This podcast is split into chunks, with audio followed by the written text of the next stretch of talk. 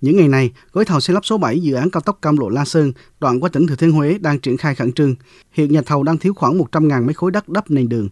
Ông Hoàng Văn Sang, điều hành công ty Thành An, gói thầu xây lắp số 7 từ km 65 cộng 150 đến km 67 cộng 200 lo lắng. Các mỏ đất đều nằm xa công trình, còn mỏ ở gần thì không đảm bảo theo yêu cầu của dự án. Đấy, tất nhiên thì ảnh hưởng tiến độ rồi. Vì cái vật liệu là quan trọng, đất là quan trọng. Có đất, có đủ đó, hết mà đất triển khai các bước tiếp theo. Nhà thầu đang ờ, xin cái mỏ nhưng mà cũng đang chờ đang chờ đợi ờ, tỉnh ờ, cấp phép. Tỉnh cũng tạo điều kiện nhưng mà bây là cái quyết định về đi ra rồi à, cái thủ tục pháp lý để về chắc chẽ. Thì hiện tại đang cũng đang tìm cách để khắc phục tạm thời trong lúc chờ đợi kỳ mỏ của mình.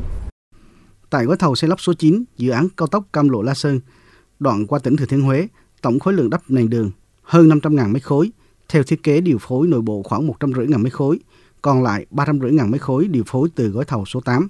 Tuy nhiên, những vị trí điều chuyển từ gói thầu số 8 về gói số 9 cũng rất khó khăn. Còn tại gói thầu xây lắp số 6, khối lượng đất đắp cần khoảng 1,4 triệu khối đất rời. Nhà thầu đã đi nhiều mỏ để điều tra trữ lượng vật liệu. Các mỏ được chỉ dẫn trong hồ sơ thiết kế thì gần như không còn đất hoặc chưa được cấp phép. Ông Nguyễn Vũ Quý, quyền giám đốc ban quản lý dự án đường Hồ Chí Minh, Bộ Giao thông Vận tải, đơn vị được giao điều hành dự án cao tốc La Sơn Cam Lộ cho biết. Về đất đắp thì chúng tôi đang hai giải pháp chính. Trước hết là để mở những cái mỏ đất mới phục vụ cho dự án, thì chúng tôi cũng thường xuyên làm việc và phối hợp rất tốt với địa phương. Đồng thời địa phương cũng có sự rất quyết liệt để mở những cái mỏ mới để phối cho dự án.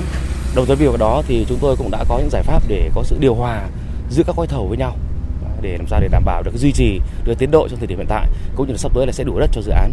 Về giá thì cơ bản là một số chủ mỏ cũng có hiện tượng tăng giá. Tuy nhiên về vấn đề này thì chúng tôi cũng đã làm việc cụ thể và cũng đề nghị à, địa phương bởi vì là trách nhiệm của địa phương là phải quản lý về cái giá này.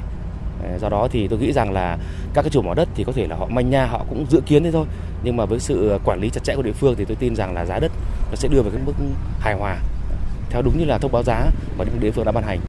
Dự án cao tốc Cam Lộ La Sơn đang đối mặt với tình trạng thiếu vật liệu, có thể giá vật liệu sẽ bị đẩy lên cao.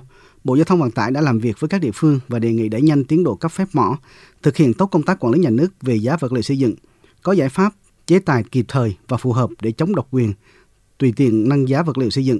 Bộ Giao thông Vận tải cũng chỉ đạo nhà thầu tư vấn tiếp tục khảo sát các khu vực lân cận tuyến để tìm kiếm các mỏ có đủ điều kiện về chất lượng, trữ lượng, điều phối đất để tận dụng ngay vật liệu đủ tiêu chuẩn đắp nền, nghiên cứu tận dụng đối với vật liệu đào đổ thải theo hướng có thể nghiền và phối trộn đạt tiêu chuẩn đắp nền. Ông Phan Quang Hiển, Phó Cục trưởng Cục Quản lý Xây dựng và Chất lượng Công trình Giao thông Bộ Giao thông Vận tải cho biết. Về tiến độ chung của dự án là Bộ Giao thông Vận tải đã chỉ đạo Ban Hồ Chí Minh và các nhà thầu phải hoàn thành theo cam kết hợp đồng.